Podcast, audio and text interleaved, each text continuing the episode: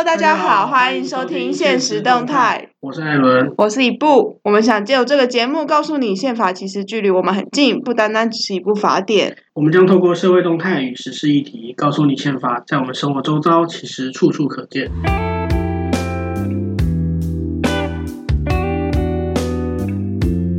真的，其实发生蛮多事情的哦。就从上次录到现在，也是过了一阵子。最近最被大家关注的，大概是八月二十八号，蔡英文总统宣布要开放美国猪肉可以进口。还有包括三十个月，那个年纪三十个月以上的美国牛肉也可以进口。但是之前二零一二年马英九总统的时候是只有三十个月以下嘛。这个消息一公布的时候，这就造成社会哗然，不管是民进党的内部啊，或者是在野的国民党，他们都对总统完全开放美猪美牛，其实都提出质疑。那尤其是最被质疑的事情是，二零一二年在马英九总统执政的时候。也是有在讨论要不要开放美猪美牛，那那个时候的民进党是强力反对，但今天轮到民进党执政的时候，却变成美猪一定要通过，而且还是用被大家质疑的是，它是用这个行政命令的方式通过。在八月二十八号的时候，蔡英文总统就公布说，哎，符合标准的莱克多巴胺的美国猪肉也可以进口，那还有美国牛放宽到三十个月的以上也可以进口，而且时间很近哦，时间在明年的一月。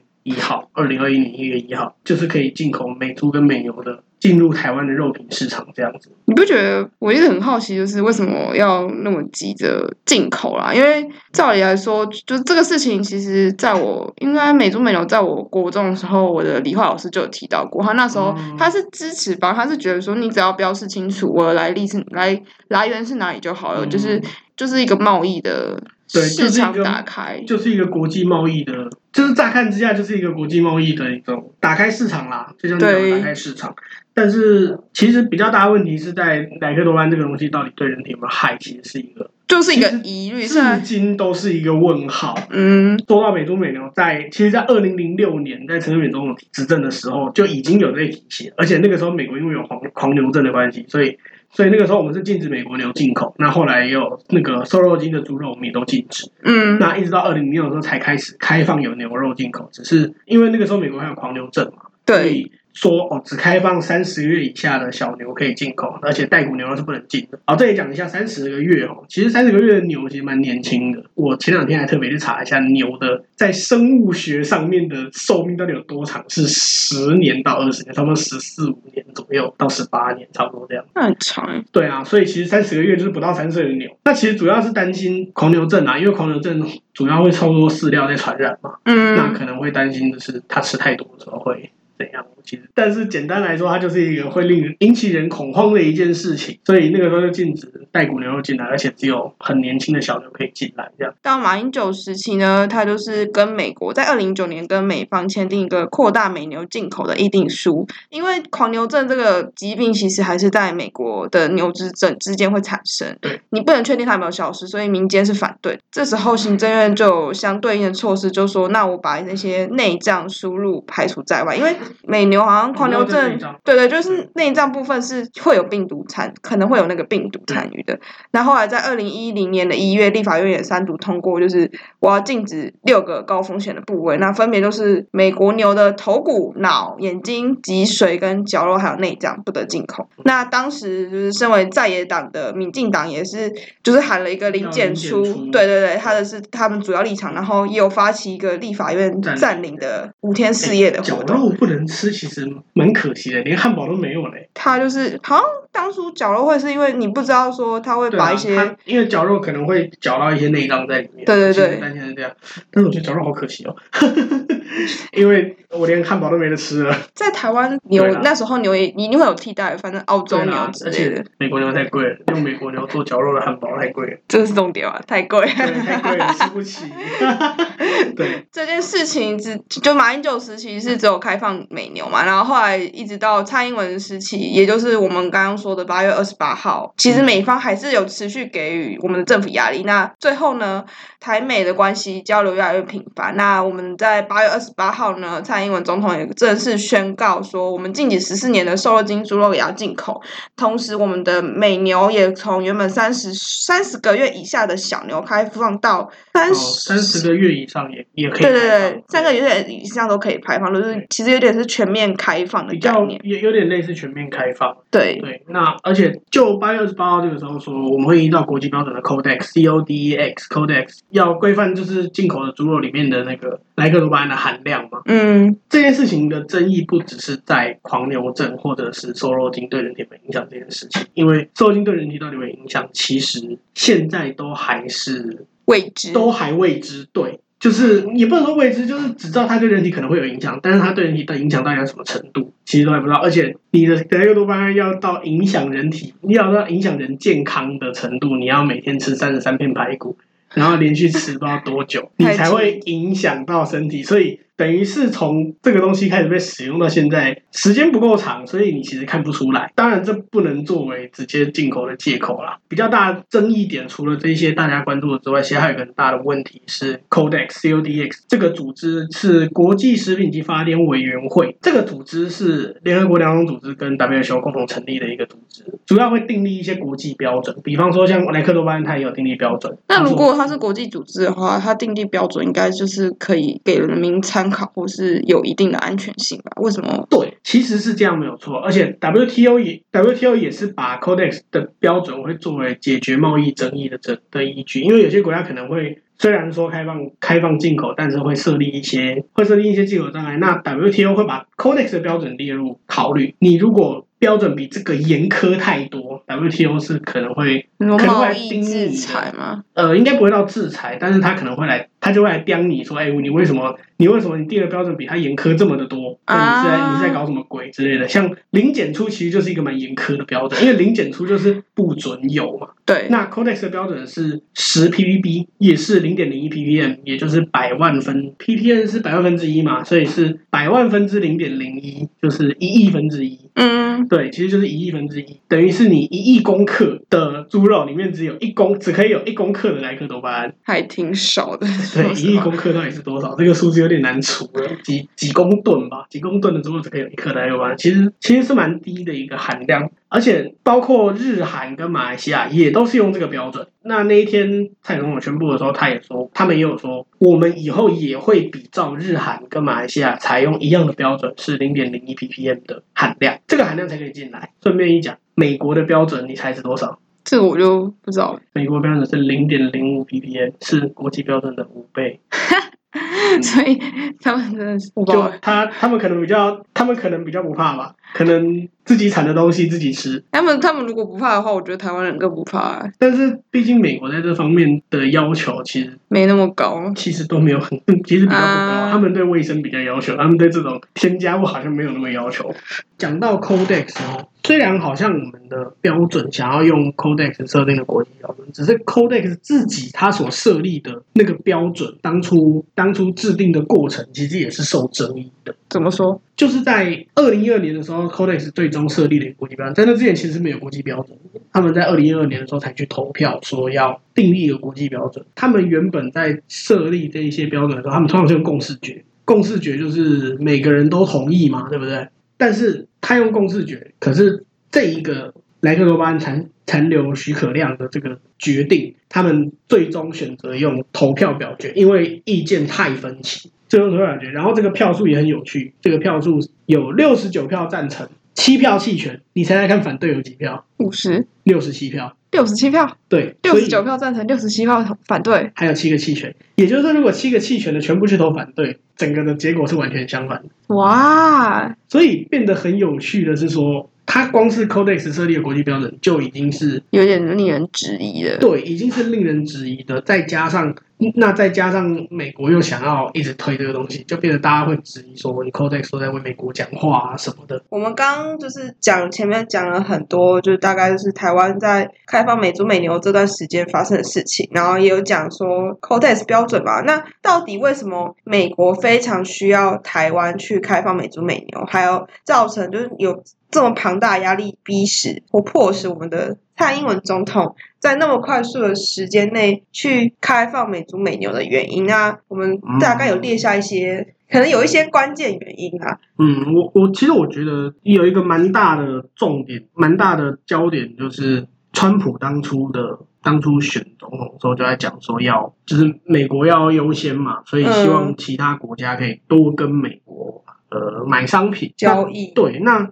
那从美国的角度来说，就是不管是川普的贸易保护主义也好，或者是奥巴马的国际贸易开放也好，这两个东西其实都是我们要跟美国买东西。所以不管是以前的奥巴马，或者是现在的川普，又或者是在或者是奥巴马在之前的布希，都是走这样子一个路线。当然，川普川普走这样的做法的理由不一样啦，但是实际上做出来的结果都是外国必须跟我美国买东西，所以所以就变成说。应该是，可能是主要还是因为你知道，毕竟现在国际交流那么频繁，嗯，那国家跟国家之间开放，应该是势必会有事情。对，我自己在上可能上一些课程的时候，老师们会一直强调。那虽然可能在台湾，大家会觉得说我们已经开放那么多，但其实跟其他国家比起来，我们还是相对保守了很多。对，其实其实说真的，我们的我们在贸易上真的是相对保守。即使我们在就是陈水扁当总统的时代已经加入了 WTO，但是实际上我们真的最后我们加入了 WTO 之后，开放了很多的商品，其实都。没有其他国家来的多啦，这一点是事实。嗯，就像加入 WTO 之后，全世界都在买泰国米，米全世界主要的米生产国是泰国。可是说真的，你在台湾真的会常吃到泰国米吗？还是比较常吃台湾米。对啊，我们就有泰国餐厅会吃泰国米。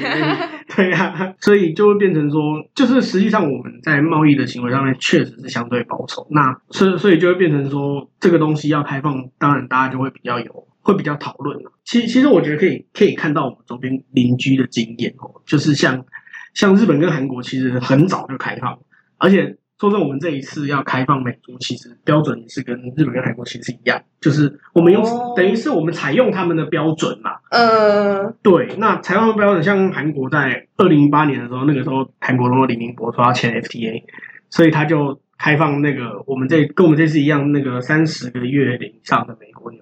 可以进口，结果那个时候大家都在抗议，然后李明博也道歉了好多次，结果最后还是进来啦。对啊，对啊，他这个牛肉最后仍然是进到韩国了，只是重点其实在我们进了这些美国牛之后，是想要跟美国交换什么？嗯，我我认为其实重点在交换。那韩国跟美国交换了什么？韩国跟美国其实最大是要交换 FTA 啊，对，因为当初李明博的理由其实就是为了要签韩美的 FTA，要签自由贸易协定，所以才。因为我记得不知道什么老师跟我讲，他说韩国因为跟美国签了 FTA 之后，台湾的阶段时期的假想敌其实是韩国，因为我们都是出那个电手机的那个那个那个平不是平板主机版，对对对。I C 好像是 I C 吧，所以零件 I I C 韩国也觉得也会出，然后就变成说我们出的东西跟他们竞争，但因为听说是因为跟美国签了 F T A 之后，韩国就免了关税嘛，对对，所以它就可以变成三星赢，三星就超过，对对对，大概就是这个概念。对，哎，对你这样讲，我想到那几年其实大家都有在讨论说那个台积电的东西快要被三星超过，对，结果结结果最后发现，哎，好像也没有啊，我们我我们台积电还是赢过人家三个世代。就我觉得。其实重点还是你要有那个技术，再走你价格再高，你有那个价值，你还是会有市场。对啊，我们就是我们就靠护国神迹就对了。这这样讲是啦，因为确实就是讲一个题外话，那个三三星确实是台湾在这方面的，韩国在是台湾这方面最大的竞争对手，也是应该我我觉得也可以说，韩国大概是全世界唯一一个在这方面有能力跟台湾竞争的国家。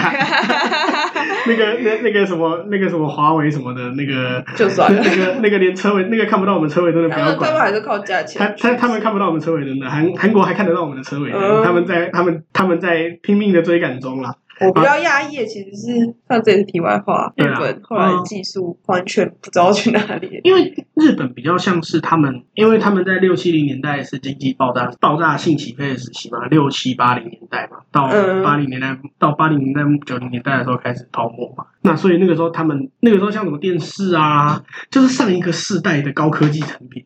上一个世代的高科技产品，其实日本是最强的，嗯，对嘛？像像台湾，台湾有产传统电视吧？韩国的传统电视我们都不知道，但是我们一听到传统电视就什么，Toshiba 啦、Sony 啦，都是日本的牌子，对对不对？啊，像钟表的话，可能还有个德国，就是日本跟德国在竞争，这样就是他们比较是上一个世代的高科技产品，那反而到这个世代之后，就变成他们可能可能方向不一样了，他们可能走向贸易贸易导向，他他们走向贸易导向，还有观光观光立国。嗯，就变成感觉日本这方面好像没有那么的强。对对，这个是题外话啦。那既然讲到日本，我们来讲日本开放的美猪美牛好了。其实日本在日本更早，日本哎，韩国是二零零八年嘛，对，那日本是二零日本二零零四年就开放，而且它的价钱超低哦，它的价钱只有国产猪的差不多三分之二而已。哇塞，在日本很有趣是，他们产品不只是肉哦，他们的国产产品都特别的贵。我之前在日本交换过一段时间，然后住在那边，就是日本外食其实很贵嘛。虽然我们去日本玩的时候都会觉得，都会把都会把一千块日币当一百块台币在用，但是它其实他们的外食其实蛮贵。既然住在那边，就不可能餐餐吃外食。就是我每个我每礼拜会去至少去超市两次，要去买菜，每礼拜都会去买菜，然后挑挑食材什么，就看到哇，同样都是猪肉，同样同样盒装的那种那种神仙猪肉。两盒价差可以到快两倍，一个是国产猪，一个是巴西产的。我也不知道为什么是巴西，它上面就给我写产地是巴西，就是进口的跟国产价也差超级多。然后牛肉更夸张，日日本的牛，日本的那个和牛，全世界有名的，嗯，那个那个不要讲，光是普通的国产日本的国产牛，就也是美国牛，也是比美国牛贵得多。所以在日本，我都美国牛肉吃的很爽，因为台湾的美国牛比较贵，台湾反而国产牛没那么贵。但是日本是反过来，日本的美国牛超便宜，好神奇哦！对，那个时候我还记得那个时候，大概一两个礼拜就会就会煎一次牛排来吃，好爽哇！对啊，讲讲这么多，其实是在讲说。讲说进口肉进口到日本之后，反而是因为开放了嘛，所以它的价钱就只有国产猪的差不多三分之二左右。嗯，可是因为日本很要求这件事情是，像我刚刚不是讲说，我拿起盒子一看就知道猪肉这个猪肉是不是日本产，他们很要求产地一定要写，而且会直接写在直接写在品名的下面，就是品名可能是什么什么猪的什么部位，然后它底下下一行就是产地冒号。然后写哪个地方？巴西或是美国？对对对，巴西啊，美国啊。啊，如果是日本的国产，它可能在在品名会直接写国产什么什么猪，哦、然后产地就直接写日本哪个县。嗯、对他，他们很他们很严格做这件事情，而且你如果没做这件事情的话，大概也没人敢买。我我其实不知，我其实不确定他们有没有要有没有政府有没有要求标示，但是你如果没标示，应该也没人敢买。就算是去去市场好了，去传统市场，它。老板也会告诉你说，这个肉是哪里来的，是进口的还是国产的？但是传统市场当然通常是国产为主啊。你进口的一定是冷冻啊，一定是装好冷冻的。嗯，对，我觉得台湾可以从这个方面切下手啊，就是我我们打算用跟韩国和日本一样的规一样的标准嘛，那个百万分之零点零一零点零一 ppm 这个检验标准。那我觉得，既然我们标检验标准一样，那其实我们我们在这个配套上面也可以有相对参考。对，因为之前之前政府就有说会要求标示，嗯，可是好像还没有看到相关的措施，只有说会要求。如果只是会要求的话，那那有可能就会变成像当初美国牛肉进口的时候一样，就是就是店家可能会自发性的贴，但但是有些店家会都会没有贴，像像有一些那种。小的那种面摊卖牛肉面，他就不会特别讲，对，他就不会讲说这个牛肉哪里来的。嗯，对，当然大的餐厅或者是大的那种连锁店面，他当然一定会写说牛肉来自哪一国，但是到了小小的摊的时候，他就不会写。嗯，我我觉得这个当然可能在管制上面会比较难啦，毕竟台湾可能小吃摊贩很多，这个很难管，但是我觉得。就是必须要要求啊，这个真的要要求啊。那日本他跟美国签了，就是开放美猪美牛进来之后，那他换得的是什么利？总不可能说我就是跟韩国一样签了 FTA 吗？还是？诶、欸，我记得日本不是签签 FTA，我记得日本主要是有点像在交保护费的。那种概念，因为驻日美军超级多嘛，呃、那个日 日本一大堆美军基地，好像驻日美军我记得是海外美军中第二多的国家，第一多是韩国，很强。对，就是驻外国的美军里面最多的是韩国，第二多就是日本。为什么韩国的原因是 FTA 不是驻日美军？是因为美国驻韩国有刚性需求啊，隔壁有一个北韩，对，对，而且韩国自己有军队嘛，对，可是日本是不是有军队，因为日本应该是二战的时候就是被要求，对对对，日日本因为受限宪法第九条啦，所以他没有，他没有军队，他只有自卫队。虽然虽然自卫队如果以军队的标准来看，他还是全世界很强的武装力量，但 但他在法律上是宪法上是没有军队的。所以日本很多的防务，就是国防事务，其实都是由美国在处理，不能讲把持，对，比较像处理，都都是跟美国有关系。所以我认为日本它在这件事情上面比较是在。因为军事需求，比较是军事需求就 交保护费，对，原来对我我是这样认为啦。不过像你刚刚讲日本跟韩国的话，那台湾我自己看是觉得大部分吵的是为了要签 FTA，所以开放美猪美牛。对对，虽然我们目前开签完之后是只有获得的一个是谈判权，就是我们嗯国民党的立委有说，像是。就是有一些国民党立委有说，就是我们的我们买美猪其实是为了交保护费，因为我们前阵子才才跟美国买了一堆的新的 F 十六战机，对，我们前阵跟美国买了一堆新的 F 十六战机，所以像有一位国民党立委，诶，前阵子很有名，唱过《义勇军进行曲》的那一位。啊，不是唱《义勇军进行曲》，他是听习近平讲话的那一位。啊，对，听习近平讲话那一位，他就说被下。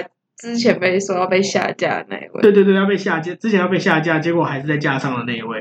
那他就说，我们这个其实在交保护费啊，就是你跟美国买那么多战斗机，已经交那么多保护费，你还要跟他开放美猪美牛。其实我们开放美猪主要，当然一来是美国卖战斗机给我们，算是一个回馈。我我觉得可以是一个回馈，就是他卖战斗机给我们，其实不不见得是美国获利，其实比较像是我们获利，我们获得了防保护自己家园的力量嘛。从美国的角度来说，那我们自然要给他一点回馈嘛。回馈是什么？跟他买猪肉。从我的角度来看，这个比较像是一个互相，一种贸易上的互相。大家礼尚往来。你给我，你给我拿一些东西，我应该也要给你一些东西。对，就是一种礼尚往来。那当然，除了这个之外，我还有一个是有在讲说要跟美国签贸易协定。嗯，那我们跟美国要签贸易协定的话，你不给他一些，你不给他一些甜头，他怎么可能会要跟你谈判？只是有一点比较可比较可惜的是，他们跟美国买了美牛之后。他就签到 FTA，但是我们呢？我们跟美国买了美牛，很早就买了，然后又跟美现在又跟美国买美猪，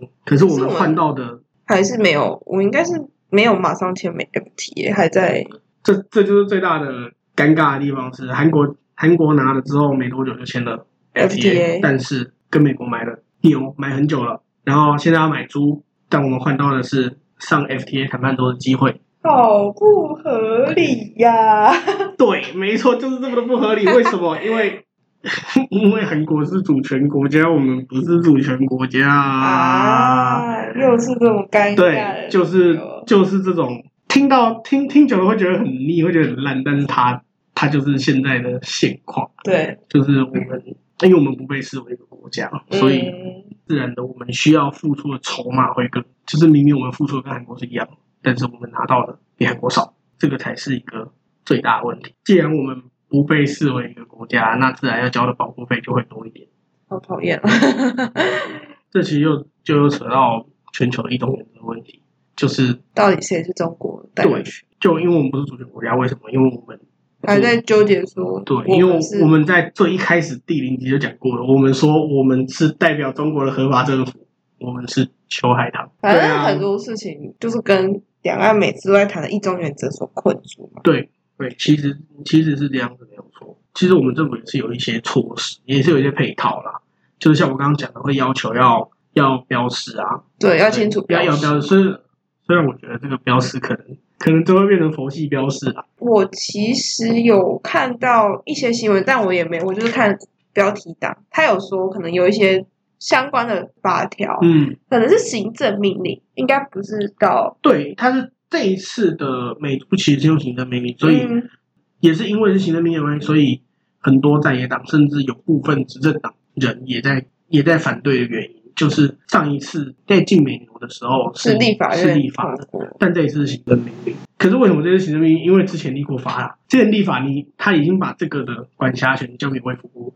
所以卫福部只要修改它里面的内容就好了？哦，还有这什么关系？所以其实其实这个的做法，从我们这种一般民众的角度看，会觉得不好，会觉得你怎么会没有经过立法程序？但是实际上它没有违法，它已经有点委托给对，就好像法定传染病是卫福部决定什么病是法定传染病嘛，它不需要不需要立法院，他不需要再经过立法院，因为立法院已经授权了卫福部做这个事情，是指定的法定传染病。嗯、那这件事情是要立法院已经授权了卫福部去决定什么样的东西是可以进来的。呃，从卫生跟防疫的角度来看，什么样的东西是可以进来的？嗯，那最后要不要进来，那就不是卫福部的事情，他只是说这个东西按照我们卫福部的专业，它是 OK 的。其实这件事情，我觉得跟现在的防疫也是也是扯上关系啊。就是现在什么国家的人可以进来，什么国家的人不能进来，是卫福部决定的，卫福部说了算。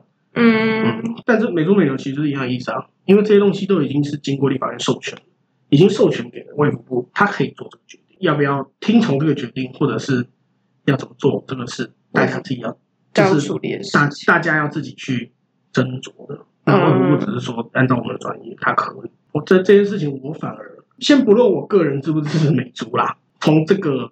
程序的角度上来说，他没有问题。我认为他没有问题。那除了标示清楚之外，其实针对在地厂商也有设一个一百亿元的。哦，对对对，还有一个产业基金，说要保护厂商，哎，保障厂商啦。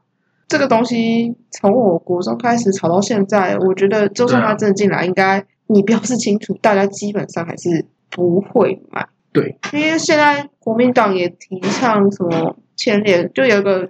联署公投吧，就是针对美猪美牛。然后我还看到挺多我的长辈级的人们，就是有在转传这个讯息。所以就是其实可能大家对于食安这个议题还是非常的关大家很关心的。对，但是其实我觉得这个大家公投也没关系啊，这个本来就是大家人民的权利。如果大家真的这么反对，真的公投通过，那就不要进口啊。只是只只是最后可能会造成其他的后果。其他可能美国不，美国可能又停止，美美美国可能就又减少一些对我们的好，对我们的好处。那这个当然就是大家一起承担。可是如果真的大部分的民众的意愿是不要，那也只能政府就是就是民主机制嘛，大家就是少数服从多数，这也没有关系。我们我们同婚专法都通过，这有什么关系？呃，对啊。那其实就是我觉得，从一一来大家不支持啊，二来。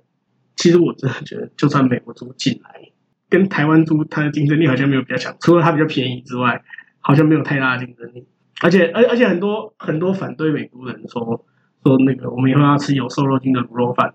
那其实其实有一个很大的问题，卤肉饭的肉是瘦肉还是肥肉？肥肉啊。对。那你觉得加了瘦肉精的肥肉 是可能发生的吗？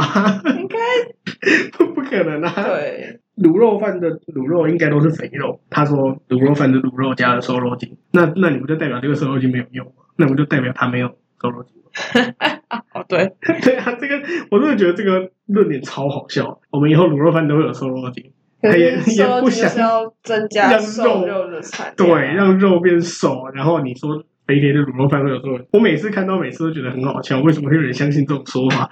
对啊，那这是我们的第一集。嗯，对，对那就虽然你听到这个节目公布有一段时间了，对对对，对啊，反正就是希望大家喜欢，我也不知道讲什么。对，而且其实其实也是有蛮多人针对这一题讨论，不管是 Podcast 也好，对 Podcast 也讲，或者是 YouTube 也好，其实很多人都讲过。那我们还是觉得可以从他们的国际地位或者宪法角度来讨论这件事情。